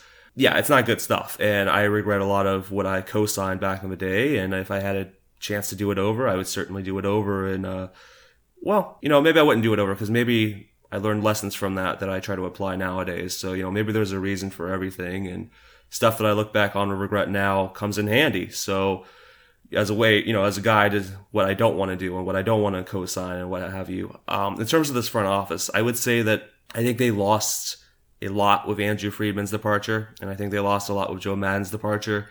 You know, the signature of Andrew Friedman's tenure was that he was really good at roster and asset management in terms of, you know, he was very good at manipulating the edges of the roster they never just let a guy who was without options go unless you know they had exhausted their options through trade or what have you. Nowadays, that's not true. I mean, you know, this group kind of gives away talent. You saw it with the Dickerson DFA. Odorizzi, there was literally no reason they couldn't have held on to him into the season unless ownership just said, hey, you got to cut the money.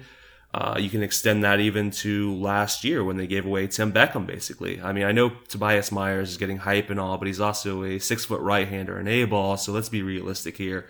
There's a decent chance he's a reliever if he even reaches the majors. So I, I'm not going to buy into that at that point. The point is, this group is not very good at that stuff. And it's made me evaluate how we talk about front offices because, you know, when Friedman was around, these were his underlings, and we assume that Erik Neander and Chaim Bloom and you know we can keep listing names here, James Click and whomever else you want to throw in there, were smart by association, and we assume that they were you know in lockstep with Friedman, and that Friedman's views on this and you know Friedman's strengths and weaknesses were also the strengths and weaknesses of everyone, and I don't think that's true. And I think if you ask around, you know, Friedman's greatest strength perhaps as an executive, and I don't just mean in terms of what he does with his rosters and whatnot, is his willingness to in, intake input from everyone in the front office. You know, he used to ask interns, hey, what do you think of this player? What do you think of this idea and all that? And that's not necessarily something you always see from general managers. With this group, I don't know if that's true or not, but the people I've talked to who used to work for them or who do work for them always talk about how they don't feel quite as valued and they don't feel like their input matters as much. And part of that is just the reality of a bloated baseball operations department. I believe they have, if not the largest, one of the largest uh, baseball operations staffs in the game. And that's kind of depressing when you think about it because you look at this roster and you're like, man, all those, all those people, and this is the best you can come up with. So I think, you know, they lost a lot there with Friedman and Maddon. I think they may have lost the checks and balances system. And, you know, maybe I'm just maybe I'm reading too much into a narrative. You know, maybe I'm uh, letting the results dictate my thinking too much. And who knows? You know, the Pirates early in the Neal Huntington era, they had horrible PR skills. You know, they had controversy after controversy. The Houston Astros, obviously early and uh, this tenure had horrible PR skills, controversy after controversy. It's possible that in two years, you know, their race plans work out, they're winning, nobody cares, and I look like an idiot for saying that they had lost a step or what have you. But I don't consider them the smartest guys in the room anymore, and I think it's possible that they've bought too much into their into their own hype, and they don't have uh, you know the checks and balances that are necessary to kind of live on the edge without going over it. Friedman built some of the good Rays teams largely via trades as well as some top picks and the team is still largely built based on trades. They didn't sign a lot of free agents back then. They still don't. I just checked on Roster Resource where they have a breakdown of every team's 40 man rosters and how those players were acquired. And the average roster in Major League Baseball, 35% of the players on the 40 man come from trade. The Rays, it's 60%, which is easily the highest in Major League Baseball. So they still get a lot of guys via trade, and that used to be a skill of the team, seemingly acquiring undervalued guys via trade. Is it still? Have they had trades work out well for them lately, or has the record really been undistinguished? Uh, beyond Adames, I don't know that you can say they have had a lot of trades work out in their favor. You know, the the Longoria trade, we'll see on that one. But you know, you go back to the Matt Moore trade. I think it's a win in the sense that they got from underneath Moore's contract because obviously he's kind of went on a downward spiral since then. And I know that a lot of people like Lucius Fox as a prospect, but you look at Matt Duffy. I mean, he was at the time kind of the headliner of that deal, and who knows what he is anymore. You know, he hasn't mm-hmm. played since 2016, and if you look at his career numbers, he had 600 good plate appearances in the majors. Well, he's had 400 bad ones. So is he actually good, or is he kind of middling, or what have you? And um, you know, just kind of running through some more of their trades in my head. But Nathan Karns one probably worked out in their favor because of Brad Miller's big season. But I don't know. When was the last time they really had a slam dunk trade? I'm trying to. I'm really trying to think of it. I'm not sure I can come up with an answer off the top of my head. It's been. It's been a few years, right? Yeah, it would have been very easy to summon some examples years back, but yeah. now you you have to think about it. I guess I would say I liked what they did at the deadline. Uh, I thought the Lucas Duda deal in particular was pretty good, and then he came to St. Pete and kind of collapsed. So maybe maybe the kiss of death is me liking their deals nowadays, and maybe you know maybe there's some reverse juju going on here. And if so, hey, that's good news for Denard Span and uh, C.J. Cron and Joey Wendle and some of these other players, right? Mm-hmm. So the uh, the Rays shortly after trading Joe Odorizzi, Jake, not Joe Odorizzi, uh, Jake Odorizzi, they lost Honeywell and they lost De Leon, both to Tommy John surgery, which dealt a substantial blow to their starting pitching depth, of course. But it seems like even before then, the Rays uh, seem to have been thinking about using this sort of weird four man ish rotation. And so we saw Yonny Chirinos and Ryan Yarbrough both make the roster on opening day. Rays aren't going to have a fifth starter, or in a sense, they're going to have two fifth starters. But you also have Matt Andriese, you got Anthony Banda, you got some others. What do you make of what the Rays are looking to do with the fifth rotation spot? Because clearly it's not so much about saving money. You still need to pay for that roster spot no matter what. But is this going to overtax some of their relievers? Is this going to be a good use of uh, just sort of optimization of, of these pitchers that they're going to be rotating through the fifth spot? Or is this just going to be something we forget about in two months when they look like a normal baseball team? That's a great question. And I, frankly, I'm skeptic of it because to me, you know, Matt Andriese he's nothing special. You know, let's not pretend he's anything special, but I think he's perfectly fine to try out there every fifth day as your quote unquote fifth starter. And, you know, let him face his 18 batters or his 20 batters if, you know, it's a good day or what have you, and then pull him. And then, you know, you can put in, uh, Yarbrough or Chirinos or Kittredge or whomever they see, uh, taking, you know, two, maybe three innings on a good day. I guess I just find it kind of weird from that perspective that they're basically going to hold what three roster spots, maybe four roster spots for that fifth game. And I feel like that's really going to limit Kevin Cash's options when, you know, it's Archer on the mound or Snell or Faria.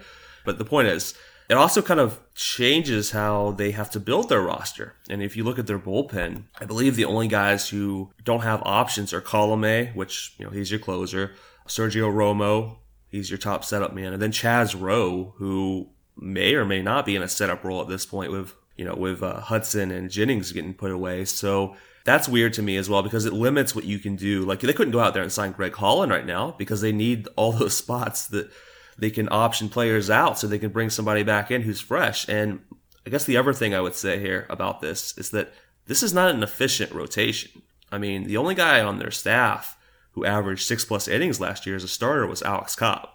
Uh, Archer is, I think he was like 5.9. Eovaldi has never been that efficient. Snell, Lord knows, is not that efficient. So, you know, you could say some of that's by design. You know, they w- didn't want Snell working seven innings or eight innings or what have you because of a third time through the order penalty. But I think they're running a risk of this being an absolute mess. And, you know, nothing against Chirinos, nothing against Yarbrough from my perspective, though, if those guys are better than Andriese, then start them. And if they're not, then they're not special enough to bend over backward to fit them into the roster. So, you know, they also have Anthony Banda, who they got in a trade. And frankly, I would have thought that he would be the number five starter because he's pretty close to being ready, you know, a three pitch lefty. Maybe they think he needs some more time in development to you know, what I floated before about him is that, you know, he could elevate his fastball more and maybe they're going to work on his mechanics so he's a little bit more straight to the plate. Whether that's true or not, we'll see. But, you know, maybe that's why he's in AAA. But they also have a couple other arms like Wood and Who. And uh, I think Jose Mujica is actually a reliever at this point. If not, in theory, he could come up for two or three innings as well. So, you know, they have a number of options, but I'm not really a fan of it. I think there's going to be a lot of negative cascading effects that we can't really capture. And, you know, I heard Dick Bosman talk, and Dick Bosman is one of their instructors in the lower levels of the minors. And he made the point that a few years back they had Kirby Yates and CJ Riefenhauser, and both were rookies or you know younger players trying to break into the majors, and it was pretty tough on them to come up, you know, throw a couple of good innings and then get sent down just because of a numbers game, and that stuck with me because we tend to overlook the human aspect of these kind of things, but I feel like if you're Ryan Yarbrough or, or you know Chirinos or whomever, and say you have you know a 10 inning week, and in that 10 inning week it's you know, you did pretty well. Like you kept the team in the game, you maybe allowed one or two runs or what have you. There's a chance that despite you doing as well as possible, you're going to head to Durham for, you know, two weeks or whatever because of a numbers game. And I don't know if that's going to, you know, have a tangible effect on their performance. Probably not because these guys are all professionals, but it's something to think about. And, you know, I don't know if this is the most pitcher friendly approach for other reasons as well because yeah, you're going to be pitching some of these guys two, three, maybe four consecutive days just because you have no other choice. And that can't be good on their arms. So I have a lot of questions about it. I don't think they know how it's going to work out. I think you kind of see that in some of the tentative statements because, you know, Kevin Cash has said, oh, we're going to do this through April and hopefully beyond. Well, he's not saying they're going to do it the entire year because I don't think they have any idea how this is going to play out. They're just kind of using this uh, vacuum that exists in St. Pete to run this science experiment and see what comes of it. Yeah. Well, Chris Archer seems to think it's a good idea or said something to that effect to Travis Sawchik, or at least that it makes sense from a team's perspective to keep costs down and everything, which is maybe not the same as it being a, a good idea competitively. But I want to ask about him because he's obviously been one of the most trade rumored players in baseball over the last couple of years. He is a product of one of the good trades that we talked about earlier, the Matt Garza deal, or I guess we could call it the friend of the podcast Fernando Perez deal. no one else calls it that. But he is good. He is signed for a lot less than he would be worth on the open market. They have team options on him at very affordable rates through 2021 why have they hung on to him rather than making him the centerpiece of a Matt Garza style trade? I thought you were going to call it the Sam Fuld trade because I, I promise you Sam Fuld's probably listening out there right now. Hi, Sam.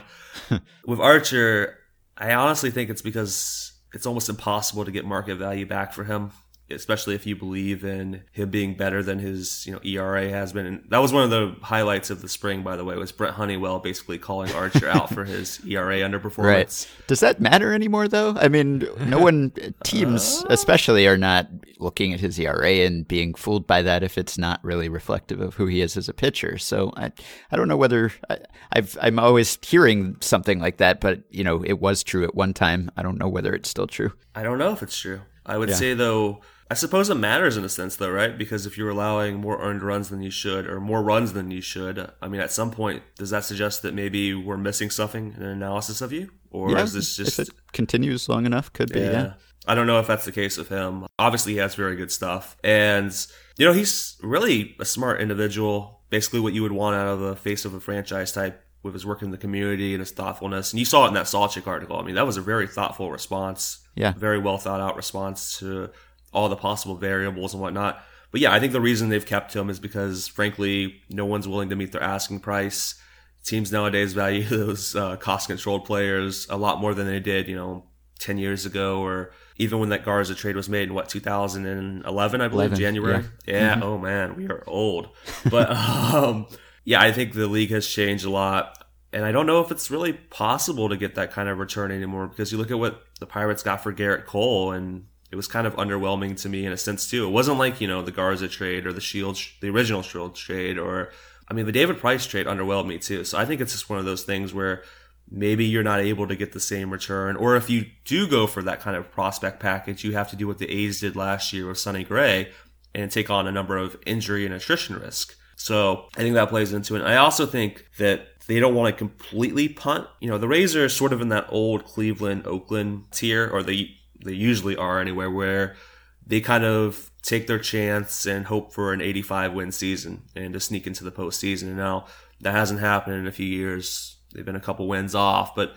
I don't think they want to completely bottom out, especially when they're trying to, you know, get that new stadium improved and all that good stuff. But I do think there's a chance this team accidentally bottoms out. And if it does, it wouldn't surprise me if they do move Archer at the deadline. That said, I can't guarantee it, and I'm not sure when a team is going to meet their asking price. You would think maybe in the next winter, the winter after that, something like that. And I do wonder how much his performance would play into that because if he goes out there and he underperforms his ERA again, I think that would be used against him. Even if teams don't necessarily believe in those numbers as being predictive or meaningful, I think they would absolutely use it against the Rays and say he's not a true ace. He's not anything more than a slightly above average starting pitcher or what have you. Now, you know, we can sit here and talk about the um, the good faith that it takes to argue that or what have you. But yeah, I I don't know when he's going to get dealt. I just assume at some point he's going to get dealt because the quickest way out of St. Petersburg is to make money and to be attractive to other teams. The Rays right now project to have an opening day. Eh, it's only a few days away. An opening day payroll of $77.06 million, which is low and also the highest opening day payroll in Rays history by about $125,000. So the the Rays recently have inked it's official, right? They inked a new TV deal, a 15-year deal with uh, with Fox Sports Regional Network. I believe that happened about a month ago. There has been the news talking about the uh, new site for a new ballpark, which has come out. I'm sure that you know more off the top of your head than I do about this. Are we getting closer to seeing the Rays operate like more of a normal baseball team, or do you suspect that they're always going to be driven by this sort of penny pinching approach that they've had since almost almost their inception, except for a few brief weird spendy phases in the uh, late past millennium? Yeah, the hit show days. Vince the. Yeah, wow. See, I wasn't riding then. Otherwise, I would be like a bison. Uh, I mean, I would be. Sheesh. I would be retired. you born. I, barely. I mean, I hope they get to where they spend more because you know you mentioned that seventy-seven million dollar number, and if you do the math on some of the other numbers they got, like Jon Heyman reported they received fifty million in revenue sharing last year. They got fifty million from the BAMTech sale they're getting you know 30 million or whatever from their local television deal. And you're right you know they're signing that new one which is going to be worth like 80 million per season. And you keep adding those numbers up and you start looking at that payroll and you're like really? You couldn't keep evan longoria for another year? You couldn't keep david price? You couldn't keep you know Jake Odorizzi for 5 million or what have you? That said i don't know. I mean i think the ideal path here is to become like the minnesota twins or i guess the milwaukee brewers and you know flirt with that 100 million plus dollar payroll every season, but I can't guarantee it. And my suspicion is once they get the ballpark, they will be up for sale, and that will allow this ownership group to cash out. It'll complete, you know, what a maybe a 15 year run, depending on when that ballpark opens, if they do get approval for it and all. And yeah, that's my guess. And then from there, who knows? I mean, I know a lot of the locals want Jeff Vinik, who owns the Tampa Bay Lightning, to you know, buy the Rays and take over. And I don't know how realistic that is. And I don't know what his approach would be, even though he's a minority owner of the Boston Red Sox. So who knows? Uh, I guess that's the that's the best answer I can give here. I really don't know. I just hope for the local sake and I hope for the market's sake that yeah they become more like a regular team who is able to retain their best players for more than you know their initial six years and that they don't have to sign these guys to you know Scott Kingery level deals in order to hold on to them for longer than their uh, six years, and maybe then they won't have to do silly stuff like claim to be fielding their best 25 man roster while farming out Willy Adames so they can start Adeiny Hechavarria and Joey Wendle and all this stuff. But whether they ever get to that point, I'm honestly not sure. Ray's offense in the last couple of years has been pretty uninspiring. It hasn't been bad exactly, but they strike out a ton. They struck out the most of any team last year, at least their non pitchers did. I think they were second in the majors in 2016 in that category, which is okay as survivable if you do other things well they don't do other things that well. and we saw last year the Astros, who had been a, a very high strikeout team, prioritized contact seemingly, although they did it at the expense of nothing because they were just amazing at everything. They were the Astros, they won the World Series.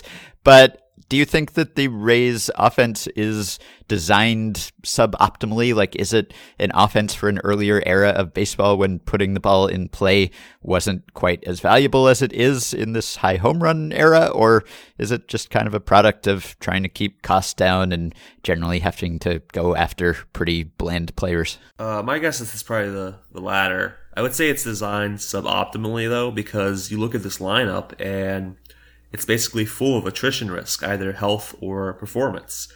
And I know some people have been trying to, you know, push this narrative that the Rays are just thinking forward and, you know, they assume that the, uh, the league is going to cycle back to more contact heavy approach and they're just trying to get ahead of that and whatever. But I really don't see that. I think it's what you said. They're just going out there acquiring whatever they can acquire with the hopes that, you know, these guys maybe have a big year and either they can stick around. You know, CJ Cron, I mean, when they got CJ Cron, it was the corresponding move to Dickerson being designated for assignment. And I remember Marc Topkin, the Tampa Bay Times beat writer, who wrote something like the Rays are okay releasing Dickerson because they'll get three years of service time from Cron, and they think that's a justifiable swap. And in my head, I'm like, if you plan on CJ Cron being on your roster for three years, then you're in big trouble because that's a bad idea. You know, that's not, that's not good. So I think, yeah, they're suboptimally designed because they have a ton of guys who are probably going to miss, you know, significant time due to injury, or they just might play so poorly they get released or whatever. I mean, Brad Miller could have been non-tendered. Carlos Gomez, who knows there? You know, Hechavarria can't hit. You got Matt Duffy, who we talked about earlier. You have Kevin Kiermaier, who I believe he's averaged 110 games or something like that over the last few years. I know stat on Kiermaier is he's played more than 110 games once, and I think the stat on Span is that he's averaged 110 games over the last three seasons, and you have to think that him playing on that turf is not going to help improve his durability. And then you know you just keep going. Wilson Ramos has had injury issues throughout his career. CJ Cron is CJ Cron. It took a monster second half for him to finish with like a 99 OPS plus, and people are touting that monster second half as proof that he's the new uh, Justin Smoak or Jose Bautista, or, you know whatever second half breakout you want to throw out there. But I don't think any of us uh, should buy that and yet you just keep going. So I would say they're built from spare parts, and that's exactly what they look like they're built from. I'm looking at this on the uh, the Fangraphs depth chart. The Rays have exactly one hitter who's projected to be uh, above average, and that's Brad Miller at plus one run above average. So great for the Rays. There's a lot of like mysterious. There's question marks all over this roster. I'm interested in C.J. Cron, but I don't know what he's going to be. I don't even know what Joey Wendle is, but he's starting. I know there's Hechavarria. Every almost every single position on the offense is weird, and I guess they have upside just because you don't necessarily know what they are. Like I don't know what Mallex Smith is going to be, but he sure doesn't hit the ball hard or hit the ball often. But anyway, yeah. this is all just prologue for a Blake Snell question somehow. uh, Blake Snell you know, he had that shutout streak in the minors that got him on the radar. Came up to the majors, had interesting stuff, Statcast darling, all that stuff. But you know, he walked right. the world, and then at the, the start of last season, he walked the world. But he really made meaningful improvements down the stretch. He pitched like a number one, number two starter. His stuff was faster.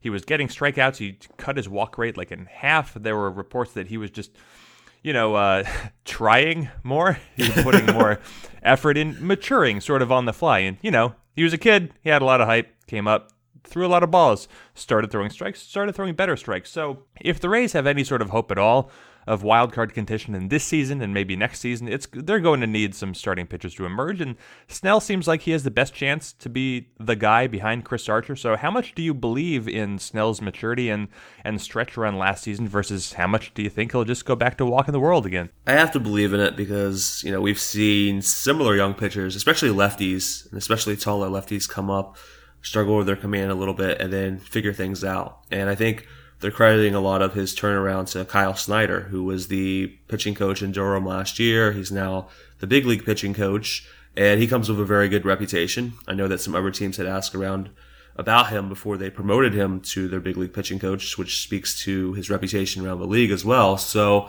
yeah, I think you're right that Snell is the most likely to emerge as you know the the ever frontline starter. Uh, I do like Faria a lot but I think he's more in that James Shields, Alex Cobb mold. He's always probably going to be a little underrated because he doesn't do it with a conventional arsenal, doesn't do it with a very sexy approach or anything. He just knows how to pitch and he's tougher than a dollar steak and all that good stuff. But you know, Snell has everything that he needs in order to become a frontline starter. And you know whether he retains all those gains he made last uh, last half, I don't know, but I would think there's a fairly good chance that he's going to retain a lot of them. And I think there's every reason to believe he's going to be at least their second best starter. And it wouldn't surprise me if he ends up being their best starter because of the weird Archer stuff and because it's possible Archer's traded at the deadline and Snell finishes the year leading the Rays in innings pitched, which is a heck of an idea considering I think he averaged, what, like 5.4 innings per start last year? Something like that. So, yeah, I guess I'm on board the Blake Snell hype train. We haven't talked a lot about the farm system. It's a decent farm system, but Yeah. Honeywell and De Leon, of course, are going to miss this season. We talked a bit about Adames. Let's briefly talk about Brendan McKay. A lot of the talent in the system is at the lower levels. Brendan McKay is at the lower levels. Will he last as a two way player? It sounds like they're really going to try it this season. They tried it last year after he was drafted fourth overall. Yeah. So if Ohtani doesn't turn out to be the two way savior that we're all hoping, if he struggles this season, will we all shift our attention to Brendan McKay, or do you not think this experiment will last that long? I'm a skeptic, and I'm probably gonna get yelled at, but uh, I would have preferred Kyle Wright if I were just choosing as you know the Rays scouting director last June. I just think Kyle Wright is a more interesting prospect, which I know that's ridiculous to say considering we're literally talking about a two way player. But with McKay, I have a lot of skepticism about his ability to make it work and to do the pitching and the hitting at the same time. And you talk to scouts and you talk to people who evaluate him, and one of the potential flies in the ointment was that a lot of his production at Louisville came against weaker competition.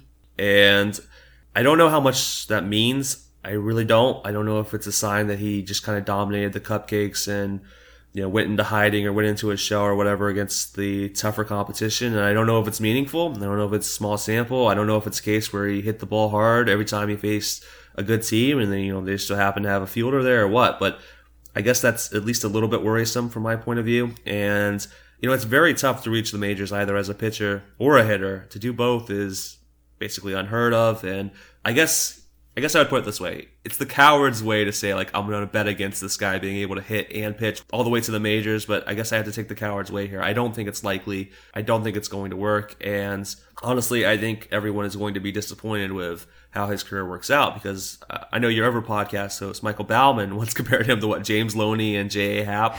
And people were mad about that. Like, people were really mad, even though if you think about it, like, those are fine careers. They're not sexy careers, but they're fine. You know, you would take that from, you know, you would take that from a lot of your prospects. If you could have J.A. Happ guaranteed as like, you know, number four pick or whatever, you would probably take that given the average or what have you. But yeah, I don't think it's going to work. And if he proves me wrong, he proves me wrong. I mean, like I said, it's a coward's way of uh, looking at this, but that's the way I'm taking. What I don't know. Y'all think it's going to work?